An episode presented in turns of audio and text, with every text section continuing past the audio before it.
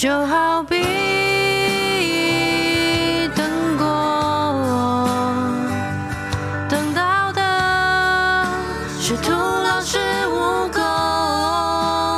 最后也想透过曾经试过那些没有忘记的，也好比走过破碎的感与恨，如果先冷漠再受伤再回到以前，不怕自己的时候，明明就是温柔的人，不用等到下辈子的。各位听众朋友，大家好，欢迎回到为你点歌，我是海苔熊。刚刚大家听到这首歌是 Control T 的《明明就是温柔的人》，由 KP 所演唱。不知道大家有没有想过一个问题：如果让你选择的话，我会想要做一个温柔的人，还是会想要做一个不温柔的人呢？我相信很多人都会说，我当然想要当温柔的人啊，谁想要当不温柔的人？可是这里又有另外一个问题，就是我常常收到许多听众的来信，他们告诉我说，自己的温柔害自己陷入了一次又一次的被陷害啊，或者是一次又一次的痛苦里面。他们多么希望自己可以不要那么温柔，不要对别人都那么好，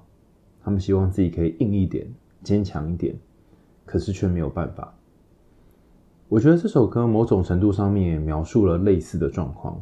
明明是温柔的人，为什么最后还会受伤呢？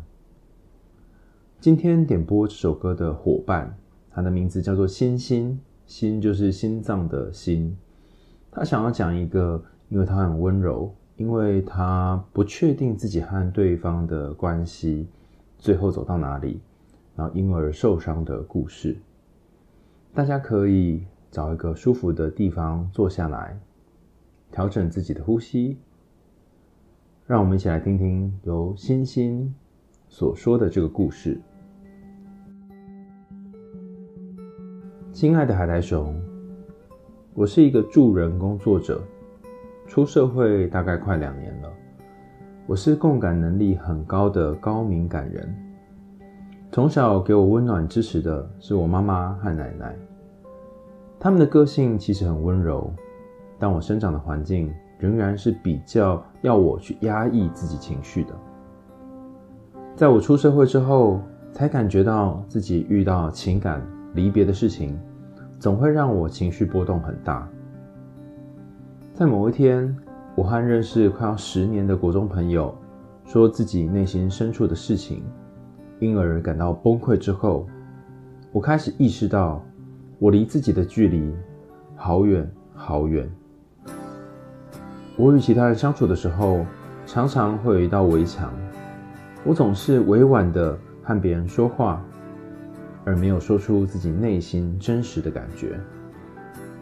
于是我开始鼓起勇气去做心理咨商。在咨商多次的过程里，我也无法太深入的谈自己的事情，但我还是继续做咨商下去。这个状况反映在我生活里面，是在我心情遇到卡住的地方，总会让我不断在痛苦里挣扎。在亲密关系当中，我也无法发展一段好的亲密关系，反反复复在感情里受苦。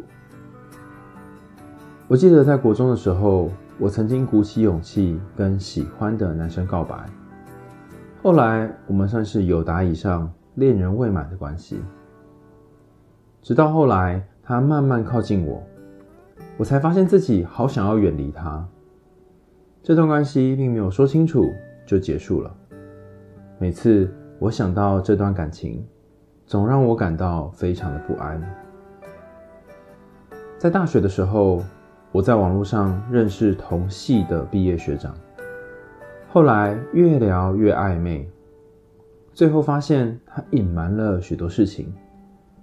他其实有女友、炮友，而我选择跟朋友一起和他去跟女友摊牌这件事情。当时的我也带了一些情绪，事后也有一些愧疚感。尽管我还是会去认识新的异性，但我对感情也逃避了将近2年多的时间。后来快毕业之前，我去打工换宿，那段日子是我最做自己的时候。我和同期一个比我还小1岁的男生相处得非常轻松愉快。在打工换宿结束之后，我们甚至还是有在网络上聊天，聊着聊着有点暧昧。但当他开始邀约见面的时候，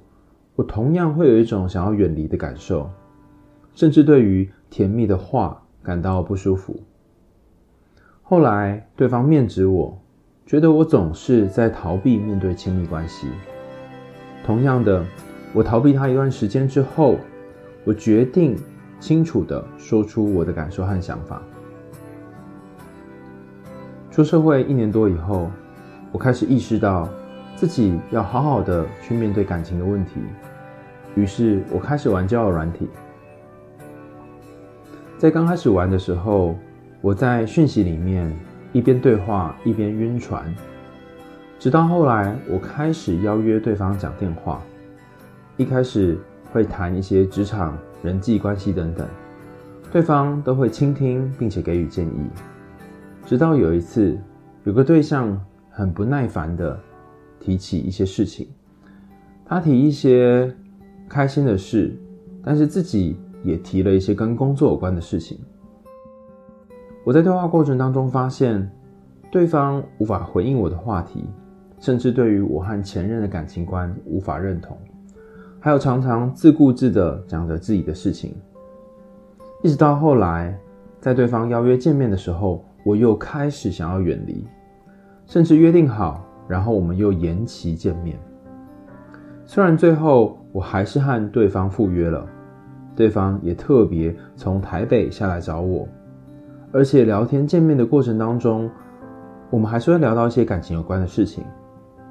我发现其实我们聊着聊着，我会试着测试对方，看看对方能不能够接住我，接住这些话题。老实说，大部分的时候还是很放松很开心的，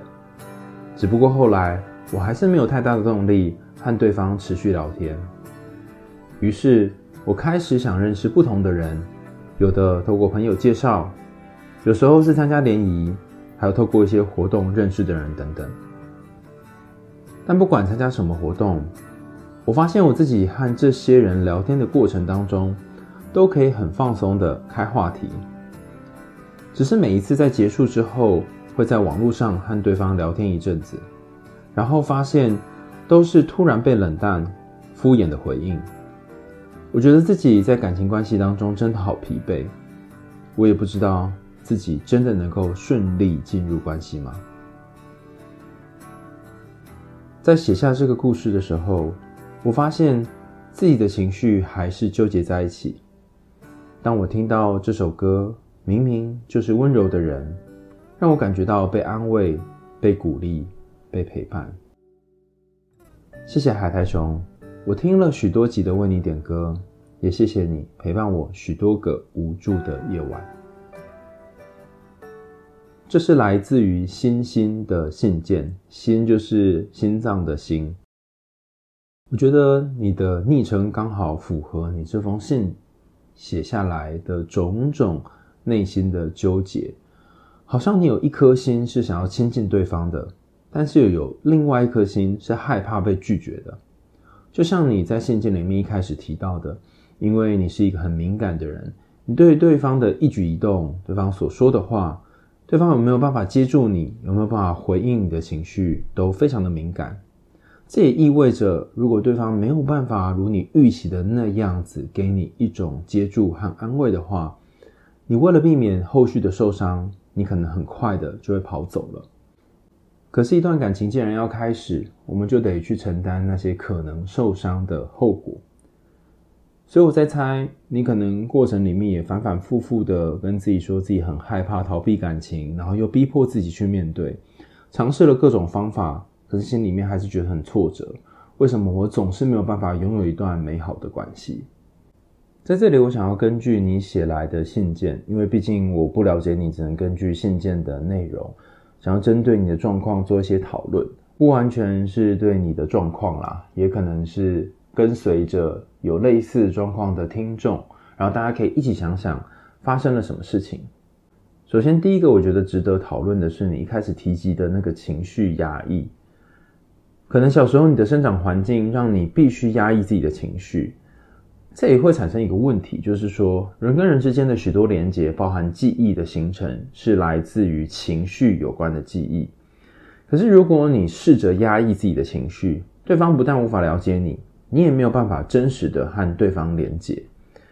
长期下来，你可能不晓得要怎么表达自己的感受，甚至在对方稍微有一点点表达自己感觉的时候，你为了避免那些相关的情绪被渲染，因为你是一个很敏感的人嘛，你可能就会事前先逃跑了。换句话说，你不只压抑自己的情绪，还有可能也把对方的情绪给压掉了。那我觉得这个压掉对你来讲是一种自我保护，因为毕竟你是一个很敏感的人，如果时时刻刻都把这些情绪围绕在自己身边的话，你可能很难去好好消化。第二个就是我们刚刚谈到的敏感性，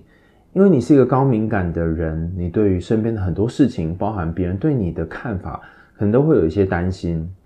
你可能会害怕对方并没有真的能够支持你，并没有真的能够了解你。但我同时也想要说的是，没有一个人能够真的了解另外一个人，也没有任何一个人能够100%的接住另外一个人。我记得以前我们在学心理学实验法的时候，有一个研究方法很有趣，那时候就邀请我们拿那个圆规的针来刺刺看自己的手掌，那每一个人刺的那个深度可能不一样，这不是要你伤害自己，我们想要测试那个痛的感觉。有的人轻轻碰到一下就会觉得很痛，有的人呢可能要用力，就是戳进去，戳到快要流血了才会觉得痛。那老师就跟我们说，这个就是感觉阈，就是 threshold，那个阈就是阈值的意思哈。当你需要很用力才能到感觉痛的时候，那就表示你的阈值比较高，就门槛比较高的意思啦哈。你要通过让你感觉痛这件事情呢，比较不容易。但是我发现我们同学当中有一些人是 threshold， 就那个阈值很低的人，他可能一点点稍微碰到一下，他就觉得很痛很痛了。那这件事情我们可以把它引用在你和其他人的互动当中。有些时候你对身边的人设了很高的标准，对你来说可能对方要每一句话都能够接到，然后沟通的频率要100%吻合，你才会觉得这个人他有接住我，所以你那个阈值是很高的，要通过这个门槛是很不容易的。但是你对于受伤或是对于对方拒绝的讯息的阈值是很低的，可能对方的一个眼神或是偶尔没有回应就会通过你这个阈值，然后就会觉得你看吧，你果然讨厌我。我觉得这个是避免自己受伤的一个方法，然后过去你也靠着这两个阈值，包含对对方期待的阈值以及让自己受伤的阈值维持到今天。但我想要说，如果你持续的这种超高或超低的阈值的话，很有可能在人际交往的过程里面常常会感觉到挫折，要不是对方不能够符合你的期待，就是对方永远在你的测试当中变成那个很可能会伤害你的人。第三个我想要谈的是有关于照顾者的温柔性格。你的母亲和奶奶具有温柔的个性，但并不代表他们能够完全理解你的感觉，甚至我在猜想你没有特别提及爷爷或者是爸爸的角色，我不确定会不会在你的原生家庭当中，虽然有一个温柔的妈妈，有一个温柔的奶奶，但他们真的能够了解你吗？他们真的能够走进你的内心吗？是什么让你在这样温柔的情境底下，还需要常常压抑自己的情绪呢？如果你进入一段亲密关系，你会觉得自己比较像爸爸妈妈还是爷爷奶奶呢？然后第四个我想要谈的是，早期你的亲密关系当中有一些比较不稳定的特性。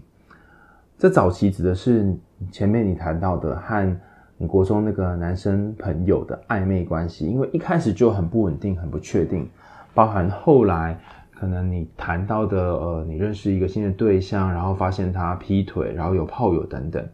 让你对于关系种下了一个不安全感。你在这段关系当中可能投入了很多时间，可能花费了很多心力，但这个人可能还是没有办法跟你确定关系，甚至是当你觉得这个人有可能跟你长期在一起的时候，你可能会害怕某一天他可能背着你去做别的事情，或者是在你不知道的世界还有其他的人存在。因为过往这些伤口都还没有愈合，也使得你后续在找寻其他对象的时候变得更为困难。最后一点就是延伸前面讲的那个早期亲密关系的不确定性，或许让你对于亲密关系感觉到相当恐惧。比方说，如果有其他跟你可能发展成关系的男性朋友想要靠近你的时候，你就会远离这段关系。当一个人爱上你的时候，或有可能爱上你的时候，你为了避免他爱了之后又不爱了，甚至是他也真的跟你在一起了，但是你后来发现他其实还有其他的人，为了避免这些伤害再次发生，所以你会事先先逃走，让自己免于变成第三者或者是一直暧昧没有结果的风险。这其实是一种自我保护的方式。当我们在情感上受到伤害的时候，我们可能会透过这种自我保护来转移痛苦或者是转移注意力。你在信件里面谈到，你为了开始去面对感情上的课题，你开始使用网络交友软体。那我觉得这的确是不容易的一小步，因为我在想，你光是要认识其他人，对你来说就已经很困难了。但我也在思考一件事情是，使用交友软体究竟是让你能够有更有品质的关系呢，还是距离你想要的那种亲密关系越来越远呢？因为网络交友软体有一个特性是，一开始两个人可能会透过讯息互相联络，不论是你说的透过音讯，就是打电话的方式和对方聊天，或者是传讯息，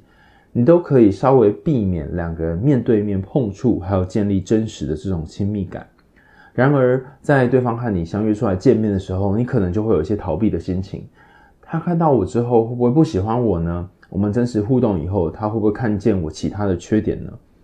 所以这个透过网络交友软体的方法虽然是一小步，但后来你可能还有一步要跨出去的点在于，你能不能够整合你在网络上面的形象和真实面对面的形象之间的落差。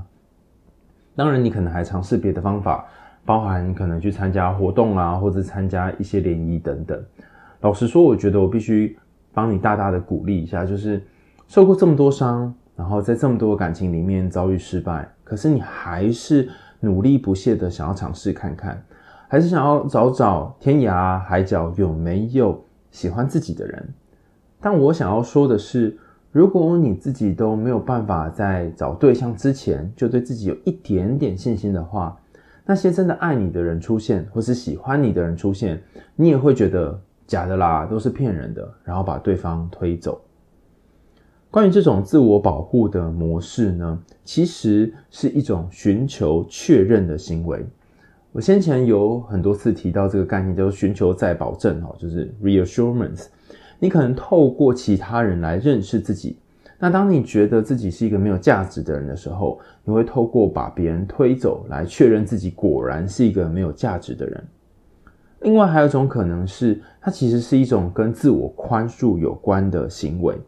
比方说在过往可能有几段感情不是很愉快以后，你为了让自己有一段时间可以悲伤和宽恕，你可能会给自己一点空间。那这个宽恕是允许自己不去谈恋爱也没关系的空间。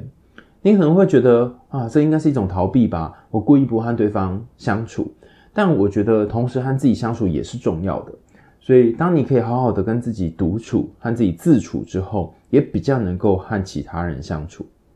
不过使用网络交友软体一定是不好的吗？近年的研究指出，现在的媒体跟科技在人们恋爱关系当中扮演了非常重要的角色。可能我们在上面会聊一些平常不会聊的事情，也可能会分享彼此的感情生活。但使用交友软体或者是社群媒体有几个硬伤，硬伤指的是你只要使用就一定必须得承担的后果。比方说由于对方距离你比较遥远，所以你可能会面临一些不确定，甚至不晓得现在对方在干嘛这种情况。在年轻的族群，至少从18岁到29岁的族群当中，统计显示有 70% 的人透过这些平台去寻找自己未来的伴侣。但在这个找的过程当中呢，可能也会遇到一些状况，比方说有些时候我们会寻找跟自己相同类型的伴侣，有些时候我们可能会想要找到符合自己期望的伴侣。但不论是和自己像的或者是符合自己期望的人，我们都不太能够知道对方的安全感如何。也就是说，你可能和对方相处之后才发现，对方身上有很剧烈的不安全感，甚至是你本来就已经有剧烈的不安全感了，你希望有一个比较有安全感的来陪伴你，但是你发现他却没有办法同等的回应你的需求。就像你前面提到的，有好多时候对方不一定能够接住你，这使得你在你和他的关系当中有点挫折。但这里我想要给一个小小的提醒，就是说，如果你总是要求别人来接住你，你总是期待别人把你捧在心里面，你总是希望别人能够了解你，那你大概有很大的几率会失望。因为人跟人之间彼此不相了解，不是互相了解，是不相了解，是一个常见的状态。也因为这样，当你遇到一个可以真正了解你和懂你的人，才变得如此难能可贵。与其去追求一个懂你的人，不如可以试着先从懂自己开始。比方说，当你每一次再去滑交友软体的时候，你可以想想你在追求的到底是怎样的一种关系？你在找的对象是理想的吗？还是跟自己相像的呢？还是一个要能够给你安全感的对象呢？当对方没有办法给你安全感的时候，你有可能给自己安全感吗？还有，虽然你好多次都在要会面之前才临阵脱逃，但最后有几次的聚会，有几次的碰面是你有出席的，是什么让你有办法跨越那些一个又一个的恐惧，去现场和对方碰面呢？然后我觉得还有一点也可以值得放在心里面思考的是，你好像会担心对方不喜欢你，你好像会害怕对方看到你的真面目之后就逃跑了，毕竟你终究是一个不值得别人喜欢的人。但刚刚想的这个概念和想法，是否有它的证据呢？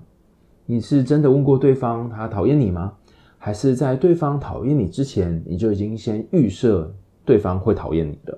那如果是这样的话，你大概很难找到一个真正喜欢你的人，因为你永远都会活在自己的自我验证预言里面，让你对你自己的讨厌成为你以为的对方对你的讨厌。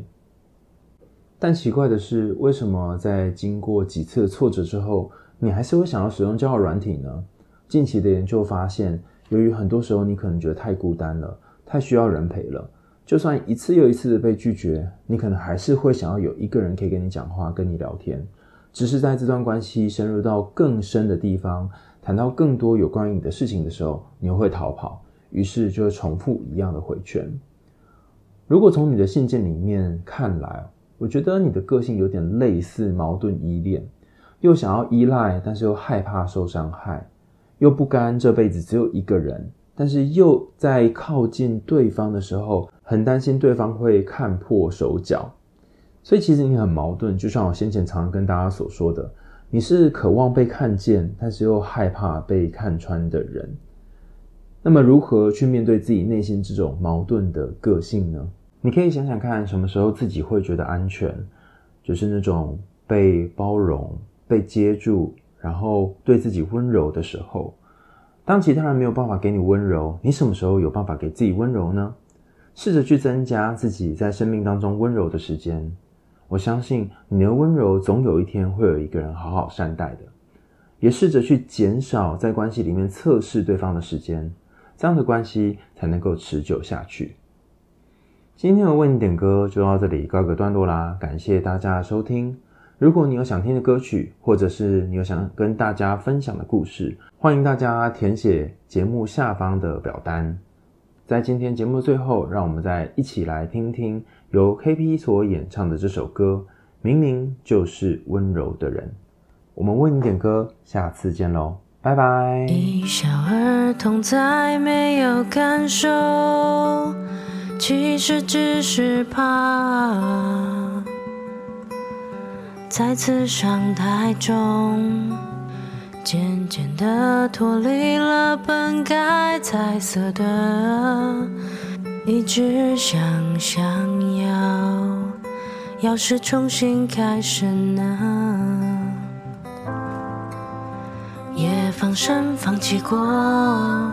在这时往行走，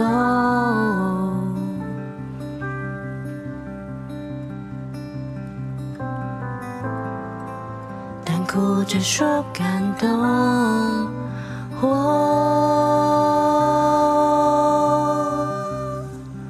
温柔的放手，就好比等过等到的是徒劳是无功，最后也想透过成长，试过那些没有忘记的，也好比走过破碎的感与恨，如果先冷漠再受伤，再回到以前，不怕自己的时候，明明就是温柔的人，不用等到下辈子的。